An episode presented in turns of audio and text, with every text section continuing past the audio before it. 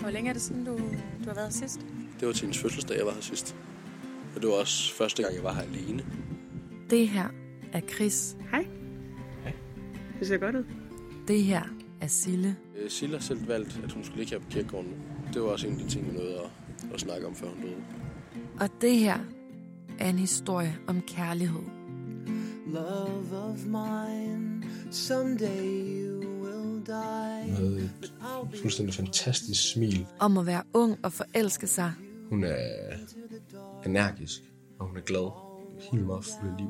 Om livets uretfærdigheder. Sille, hun har cystisk fibrose, som er en gensygdom. Og om at kæmpe for den, man elsker. Hun skal på en omfattende penicillinkur, fordi de har fundet nogle nye bakterier i hendes lunger. Det her er Chris' historie. Jeg kunne ingenting gøre. Jeg kunne bare sidde og se det ske. Om hvordan han ikke kun mister Sille, men mister sig selv. Min egen identitet gik lidt i stå på mange punkter, i takt med, at behovet for, for at være der for Sille, det, det er ligesom vokset i mig. Og hvordan han forsøger at finde sin vej tilbage til livet. Jeg vil bare gerne nå dertil, hvor at det bare er en masse gode minder. Ud af mørket. And I'll follow you into the dark.